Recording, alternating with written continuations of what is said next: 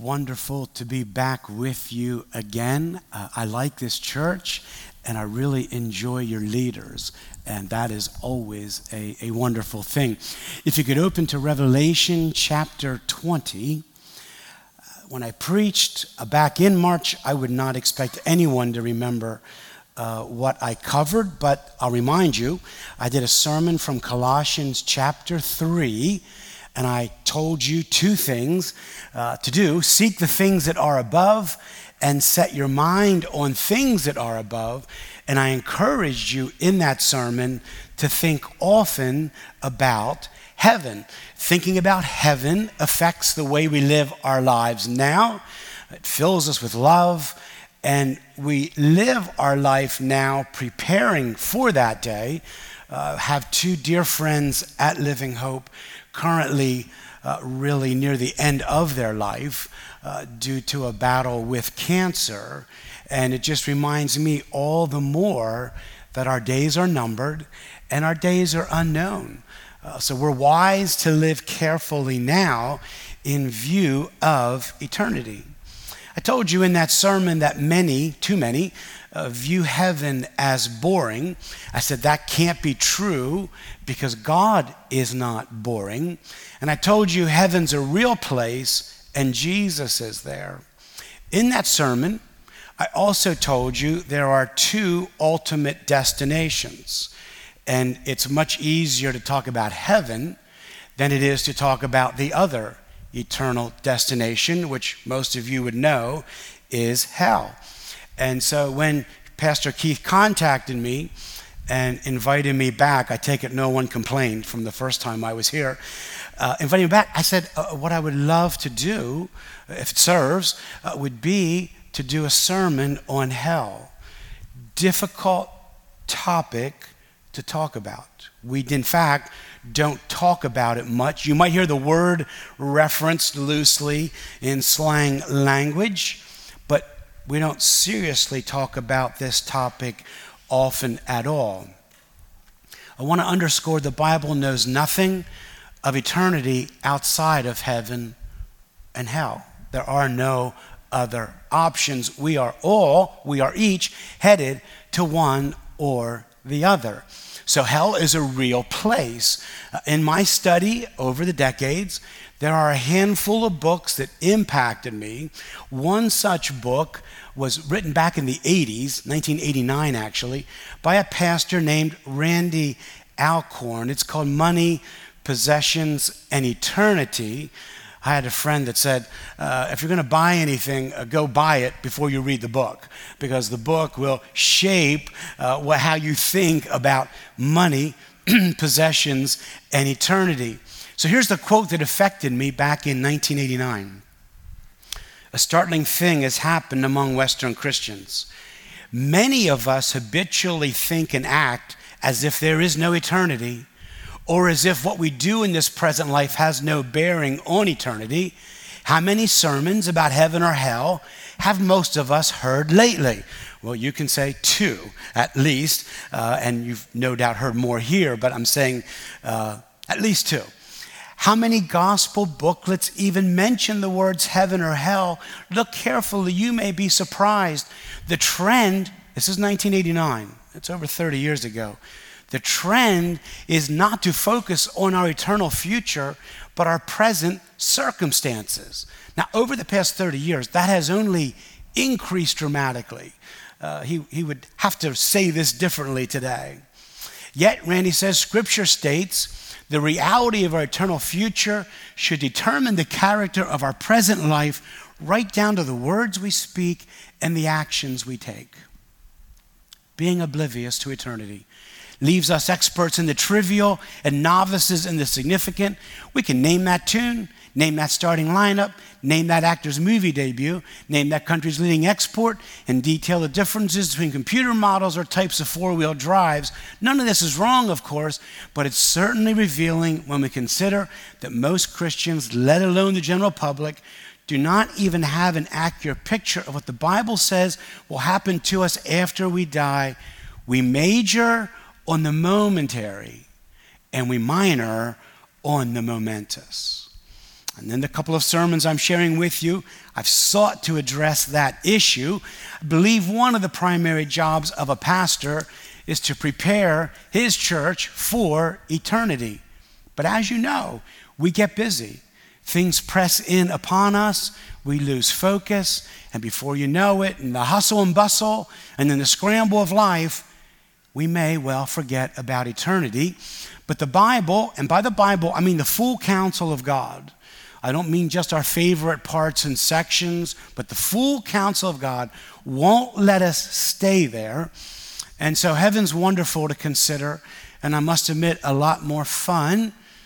Hell is difficult, and I suggest even painful, but we must go there. I say it's painful because you may well have friends or family now deceased, and you are aware they were not professing faith in Christ. And so we don't wish to speak adamantly about anyone uh, and, and their eternal destination, but, but it can weigh heavily on us. So, my title is The Doctrine of Eternal Punishment. Going to read Revelations 20, 11 to 15, and then I'll answer three questions built from this text.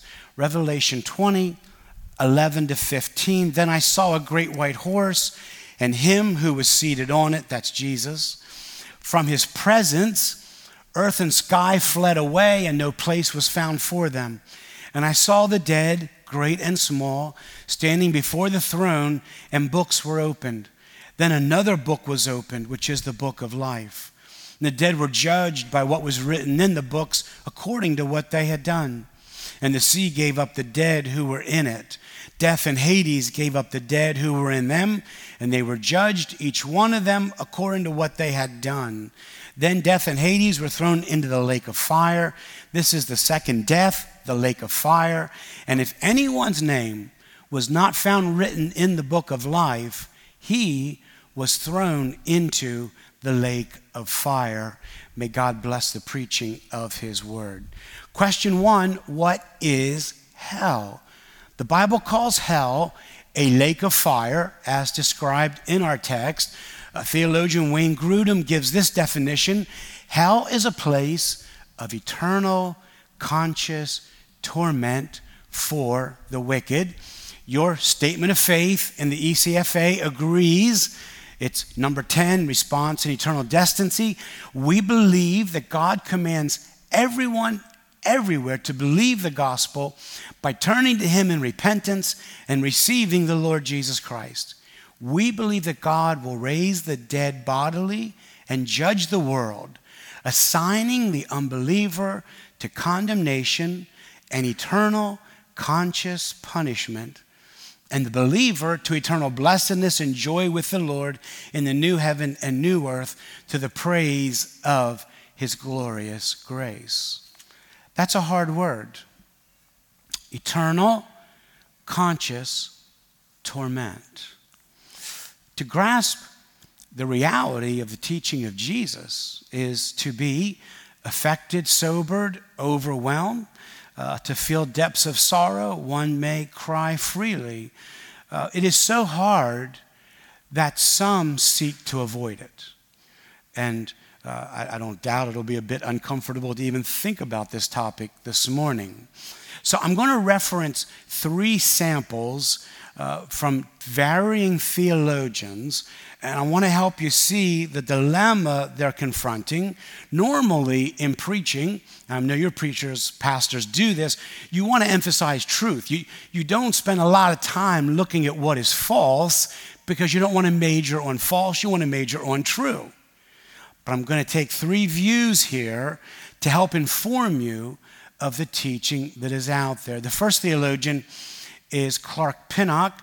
Uh, Clark Pinnock was uh, formerly a Reformed theologian who changed his mind, went to the Arminian position, and then just kept right on going and ended up in the openness of God camp. And if you don't know what I'm referring to, no worries. But uh, he moved in a more liberal direction. Here's what he says in a book, again written back late 80s. Let me say at the outset that I consider the concept of hell as endless torment in body and mind an outrageous doctrine, a theological and moral enormity, a bad doctrine of the tradition that needs changed. How can Christians possibly project a deity of such cruelty and vindictiveness, whose ways would include inflicting everlasting torture upon his creatures, however sinful they may have been? Surely a God who would do such a thing is more nearly like Satan than like God, at least by any ordinary moral standards and by the gospel itself. Does the one who told us to love our enemies intend to wreak vengeance on his own enemies for all eternity? As Hans Kung appropriately asked a Roman Catholic theologian, what would we think of a human being who satisfied his thirst for revenge so implacably and insatiably? Everlasting torment is intolerable from a moral point of view because it makes God into a bloodthirsty monster who maintains an everlasting Auschwitz for victims whom he does not even allow to die. And even in reading it, I feel like it's wise to step aside just in case, because it seems so, so out there. I just want you to understand it's where academia is going, and where academia goes, the church generally follows. So don't be surprised when you hear things like this. Notice, notice the question is about God and his character. When I was younger, I did not read books about theology, the study of God. I read books about marriage and parenting. I, I, wanted practical help to live my life. I didn't, I didn't want to pay attention to those bigger questions that everybody's argued about for centuries. They don't agree anyway, so it can't matter. But it does matter. It matters hugely because the most important thing about you is who you believe God is. See, if you have a wrong view of God, you won't draw near to Him. You'll, you'll, you'll back off. You'll be cold toward Him. If you have a wrong view of God, you won't believe that which is true about Him. And in a sense, we're on a balancing beam. As we look at this, we can fall off either side. The danger is basically what folks end up doing is saying, as I read about the God in the Bible, you know what? I don't like that guy. It's just, just rough around the edges, a little touchy at points. So I'm going to design my own God one I can live with and one I can like. And I want to suggest we need the whole counsel of God, not just our personal preference. Here's John Stott sharing his heart in all honesty and anguish. And John Stott is a reliable guide in so many ways. Uh, I'm reluctant to even pick on him. But uh, he wrote this in a book called Essentials. This, this will resonate with us. I find the concept, meaning of eternal conscious torment in hell, intolerable and do not understand how people can live with it without either cauterizing their feelings or cracking under the strain. But, he says, our emotions are a fluctuating, unreliable guide to truth and must not be exalted to the place of supreme authority in determining it. As a committed evangelical, my question must be and is not what does my heart tell me, but what does God's word say? He recognizes, and this is what I want you to see, start recognizing the anguish of the position. It is, as he says, intolerable.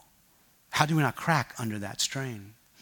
And then, third, Sharon L. Baker, now by marriage Putz, is a professor of theology and religion at Messiah University. It was Messiah College when she wrote this book in 2010 called Razing Hell with a Z, R A Z I N G. Razing Hell, eliminating hell is the idea. Rethinking everything you've been taught about God's wrath and judgment. Here's the blurb, and I just simply want you to understand that theologians who will not hold to the inerrancy of God's word will eventually head leftward, by which we mean liberal. I'm not talking political, I'm talking, talking doctrine. And they will eventually deny the doctrine of hell. It is quite common to do so. The blurb about the book says, the idea of hell can haunt dreams and disturb sleep. Many wonder at the justice or injustice of it all, feeling confounded by a God who deems it necessary to send the majority of humanity to burn there forever. 70% of Americans believe in hell, as do 90%. 92% of those who attend church every week. Clearly, it's a hot topic, no pun intended. Baker offers readers a safe space to contemplate tough issues as they rethink traditional views of hell. In her candid and inviting style, Baker explores and ultimately refutes many traditional views of hell, presenting instead theologically sound ways of thinking that are more consistent with the image of God as a loving creator who desires to liberate us from sin and evil. This is an excellent selection for general readers, students, pastors, professors, and grief counselors, and will provide clarity for those with questions about hell, God's judgment, and what happens to us when we die. Note well, the issue is God. They say God is a God of love, by which they mean only. And they stop there. We don't stop there. We say, yes, God is a God of love, but God is also holy, holy, holy and we live aware of his holiness, righteous, and justice. He is just. This actually requires hell. Here I want to note that Jesus references hell often. He references hell more than heaven. And he, on some 20 instances, refers to hell as a fire. And to this, we want to say simply that there is entirely room, in my view, to question genre and to try to understand the literal meaning of hell. The, the point being made is there is a degree of torment and punishment. We're clear on that. Whether it's literal flames or not, I, I do not know, and I don't even have a position. The point is, it's not desirable. That we're clear on.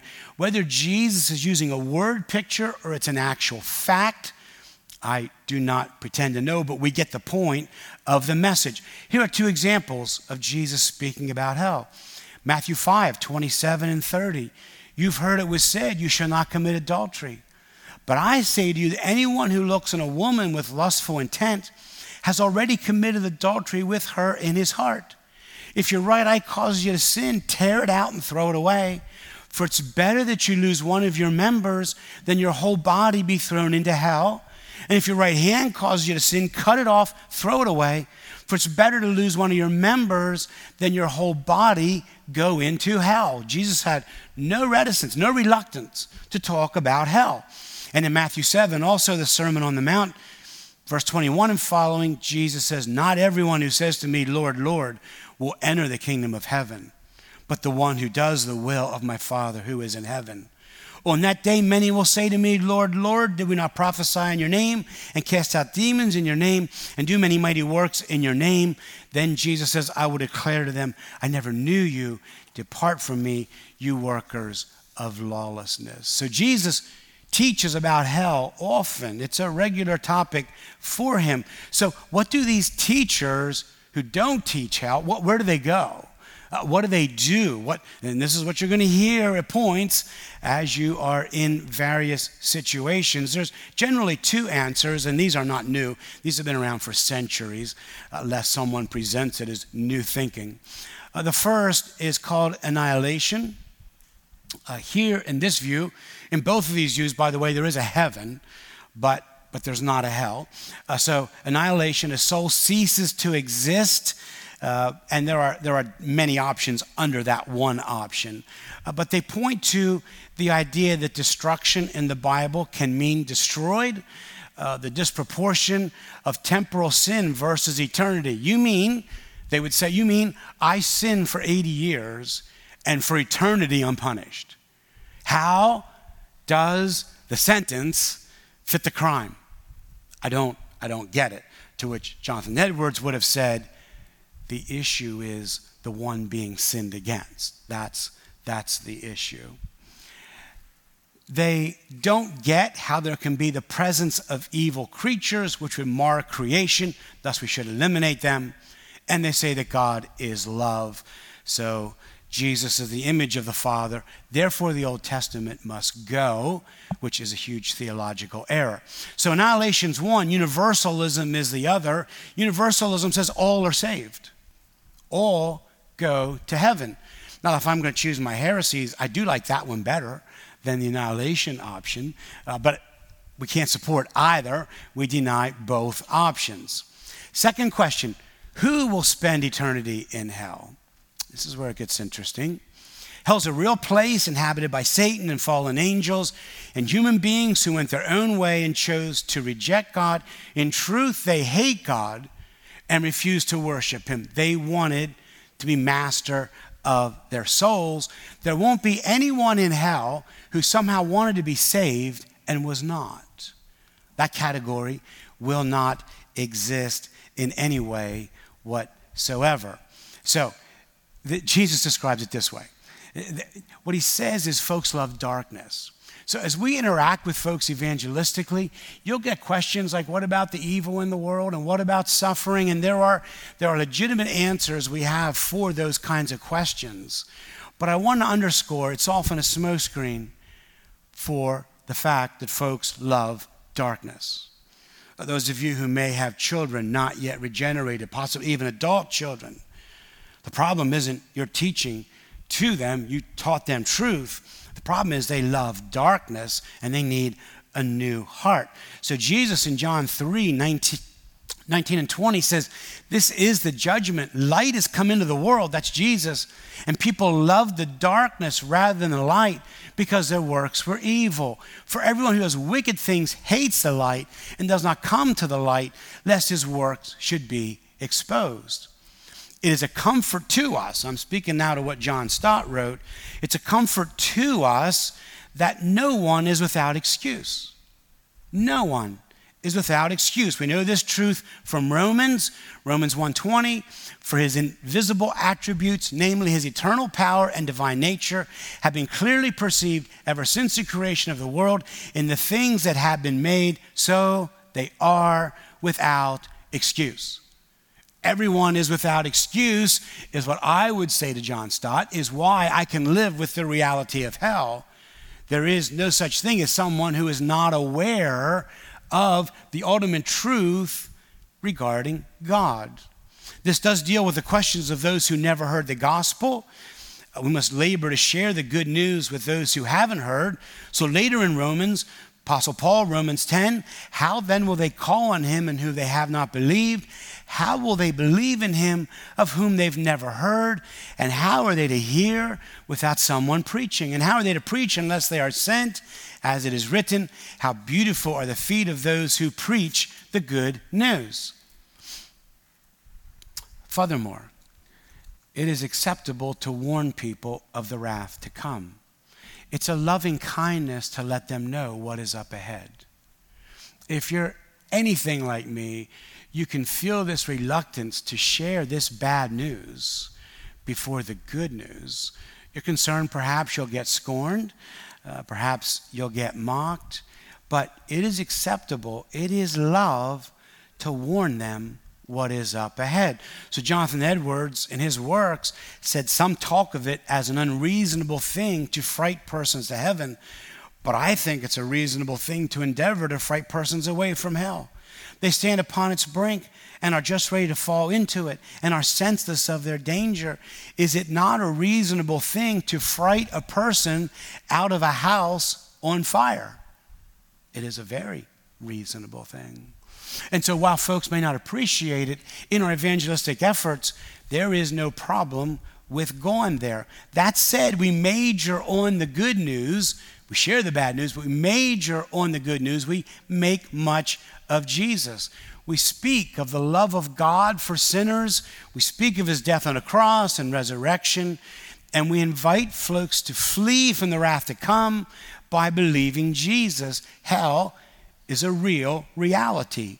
In Harrisburg, if you go up to Harrisburg in 283, you'll see a billboard that has three words on it heaven or hell question mark i saw it and i thought God bless them. They're, they're, trying, they're trying to make a difference. I mean, they're trying to be helpful. And they might say their effort's better than my no billboard, so that might be fair. But I don't much prefer the sign, Jesus isn't named, and almost everyone thinks they're going to heaven anyway. Uh, so I don't find the question all that helpful. Let me briefly share my story with you. It may resonate with some of you. My story is when I'm 13 years old, I'm in an evangelistic meeting, and I hear a sermon on Matthew 24 and 25, wailing and gnashing of teeth. And I knew I wasn't interested in wailing and gnashing of teeth. I'm interested in the other option. And I, I think I sincerely believed it was Jesus.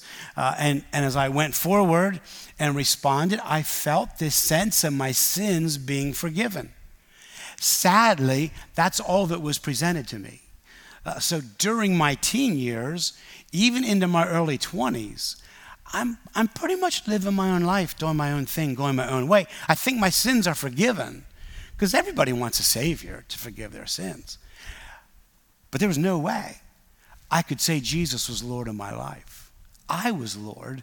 I did what I wanted. I would have been considered a good kid, good person, you understand? Not a troublemaker, but I thought that was acceptable. And then I heard a sermon in my early 20s that said Jesus is Lord. And I knew instantly, like, I didn't have to, this, this, wasn't introspective. I knew instantly, He's not Lord of my life. I, I'm Lord.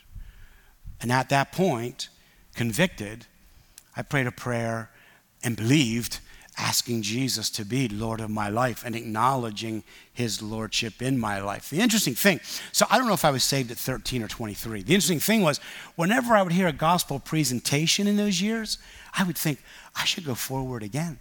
And then I'd think, I'm not going forward again. I did it once. Like, I, am not doing that. Um, when I'm 23, hear this sermon about Jesus as Lord, I'm persuaded I'm born again following Jesus. Maybe what I experienced was assurance of salvation. I don't know. I know I'm saved now. Not sure how that process worked out. But the point I want to make is it's insufficient just to scare people toward Jesus. We, we do that, we include that, but that's not all there is. We major on the good news. There isn't any such thing as purgatory or a second chance. God is holy and just. He simply can't forgive sin. Someone has to pay. And we're either in Jesus and believing that gift he offers, or we are not in Jesus. Jesus offers us the gift of himself, he pays it all. So, for eternal life, friend, look to Jesus. Find your sins forgiven and find joy eternal. The love of God is freely offered to all. But what of the innocent person in Africa who never heard the gospel? We say, according to the Bible, there isn't any such person because all have sinned and fall short of the glory of God. There is no innocent human being in the world, so they need to hear. At Living Hope, we support Paul Michaels and his work in Nepal. I'm sure you support many missionaries as well.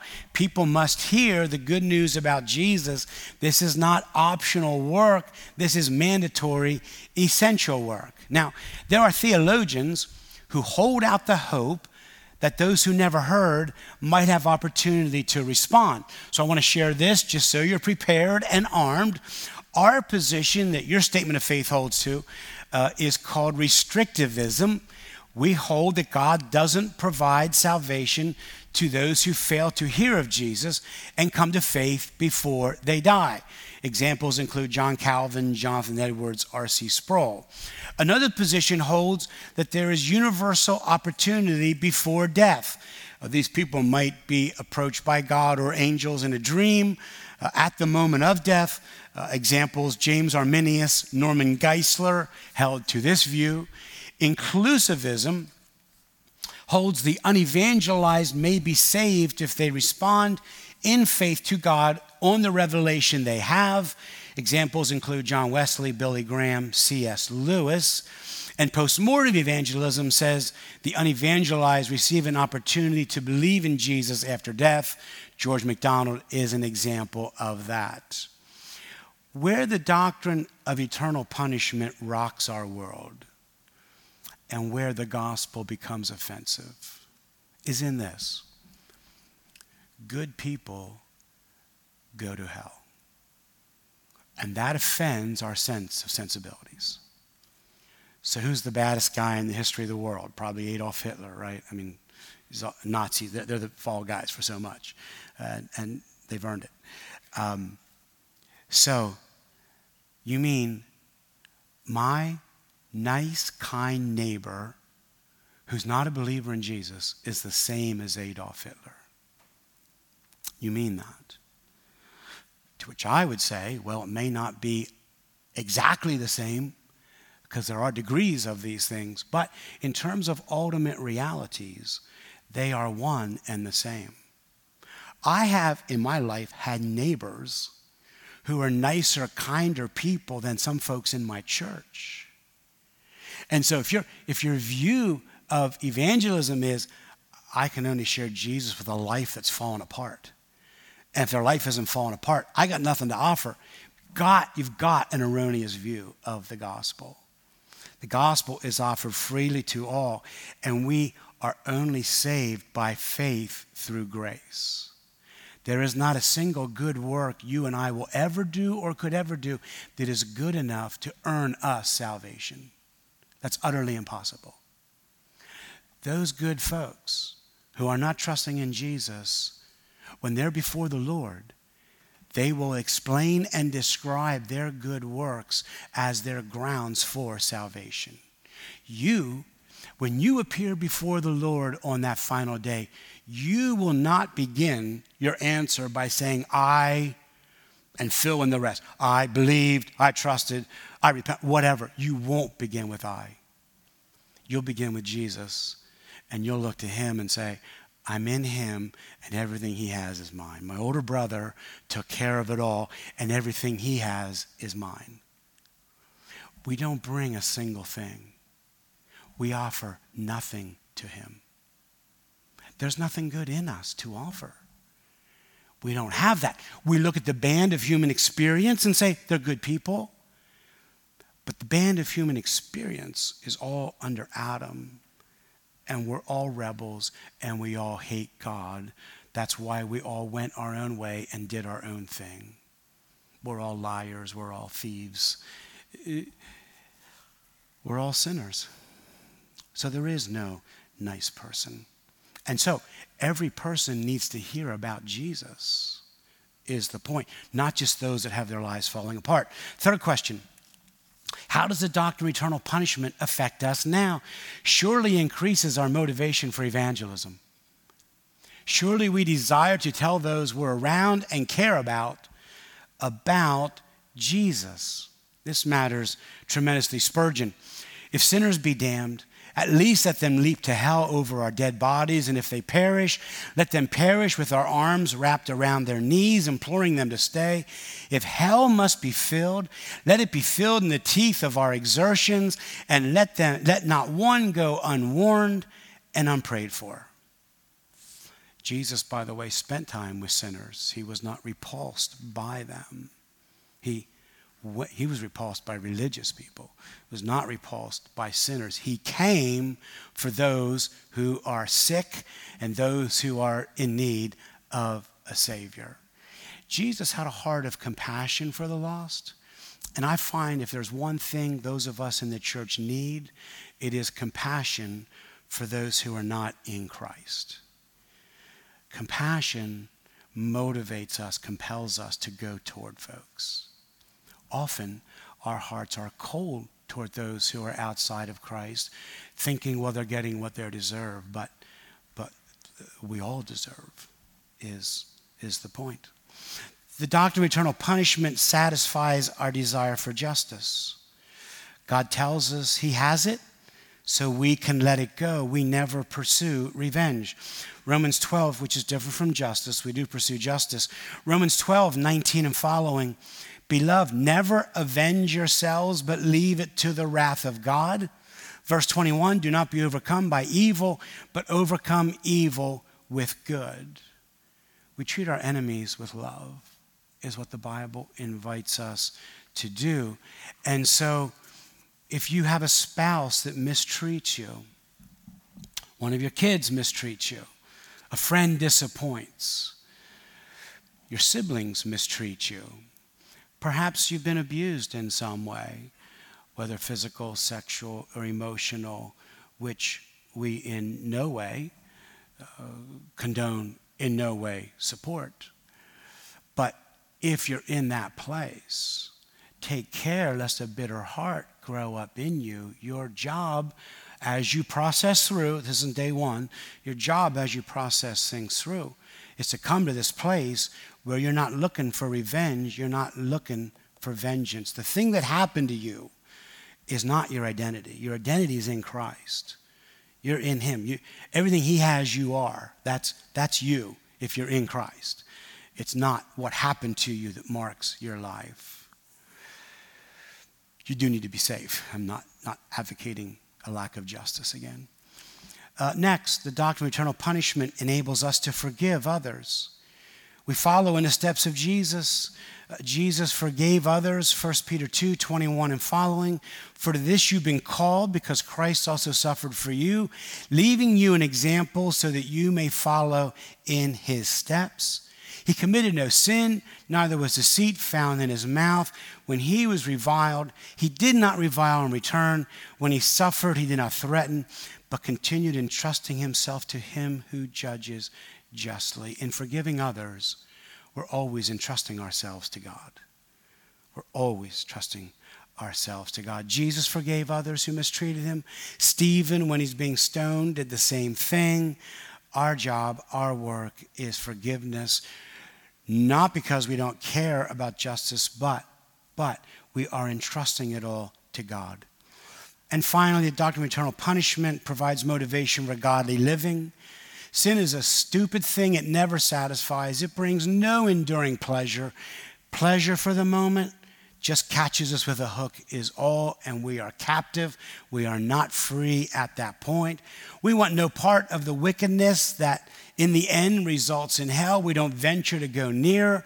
We're saved by grace for sure, but we're set apart for good works. So, Revelation 21 8, but as for the cowardly, the faithless, detestable, as for murderers, the sexually immoral, huge category these days, sorcerers, idolaters, and all liars, their portion will be in the lake that burns with fire and sulfur, which is the second death. So let us examine our lives, friends. Let us examine our lives to be sure we're in Christ, that we're trusting Christ for salvation. We aren't in any way trusting in anything we've done. Let's examine ourselves so that there is no deception. And I want to ask you if you've trusted in Christ. I want to ask you if you've considered your direction, if you've considered your sin and Jesus as a Savior, and if you would not desire that for your life, the light that is in Christ. He offers to set us free. You're warned that up ahead the bridge is out, destruction awaits. It's a sobering thing, but we must live aware of this. Jesus offers you life in Him. It's glorious and never ends.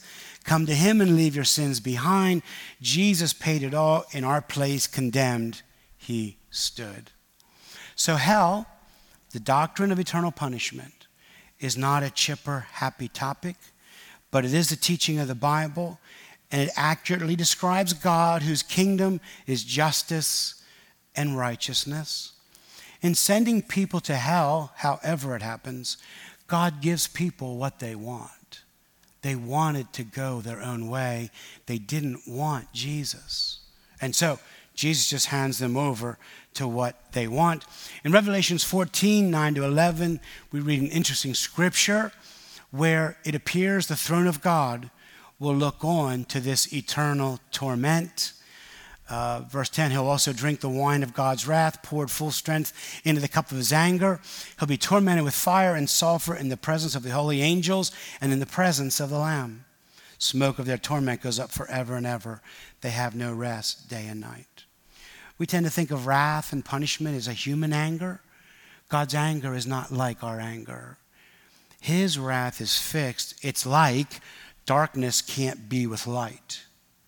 It's like that with God. Oil can't be with water, they do not mix. So may heaven and hell inform our thinking, our lives, our hearts, our actions. As much as is up to us, we desire that no one spends eternity in hell except for Satan and his crew. Therefore, friends, let us work while it is day. Let us ponder, think on these things. Let us pray that we would live rightly, uh, paying attention to that which is momentous, not momentary. And may we proclaim Jesus to those we are around. I'd like to pray at this point. Let's just join our hearts together. Heavenly Father, we're overwhelmed at the thought of eternal conscious torment. It is sobering, it is sad, it is alarming. But how great is our sin? Lord, I pray that you'd help us to understand the justice of hell by our meager grasp of sin. Pray that the horrors of hell would not linger in our thinking, yet we'd be aware of this eternal torment. May we fear it rightly. And may we rescue as many as we can. May we cherish the Christ who bore our guilt. And may we stand in awe of your justice and grace. In Jesus' name we pray. Amen.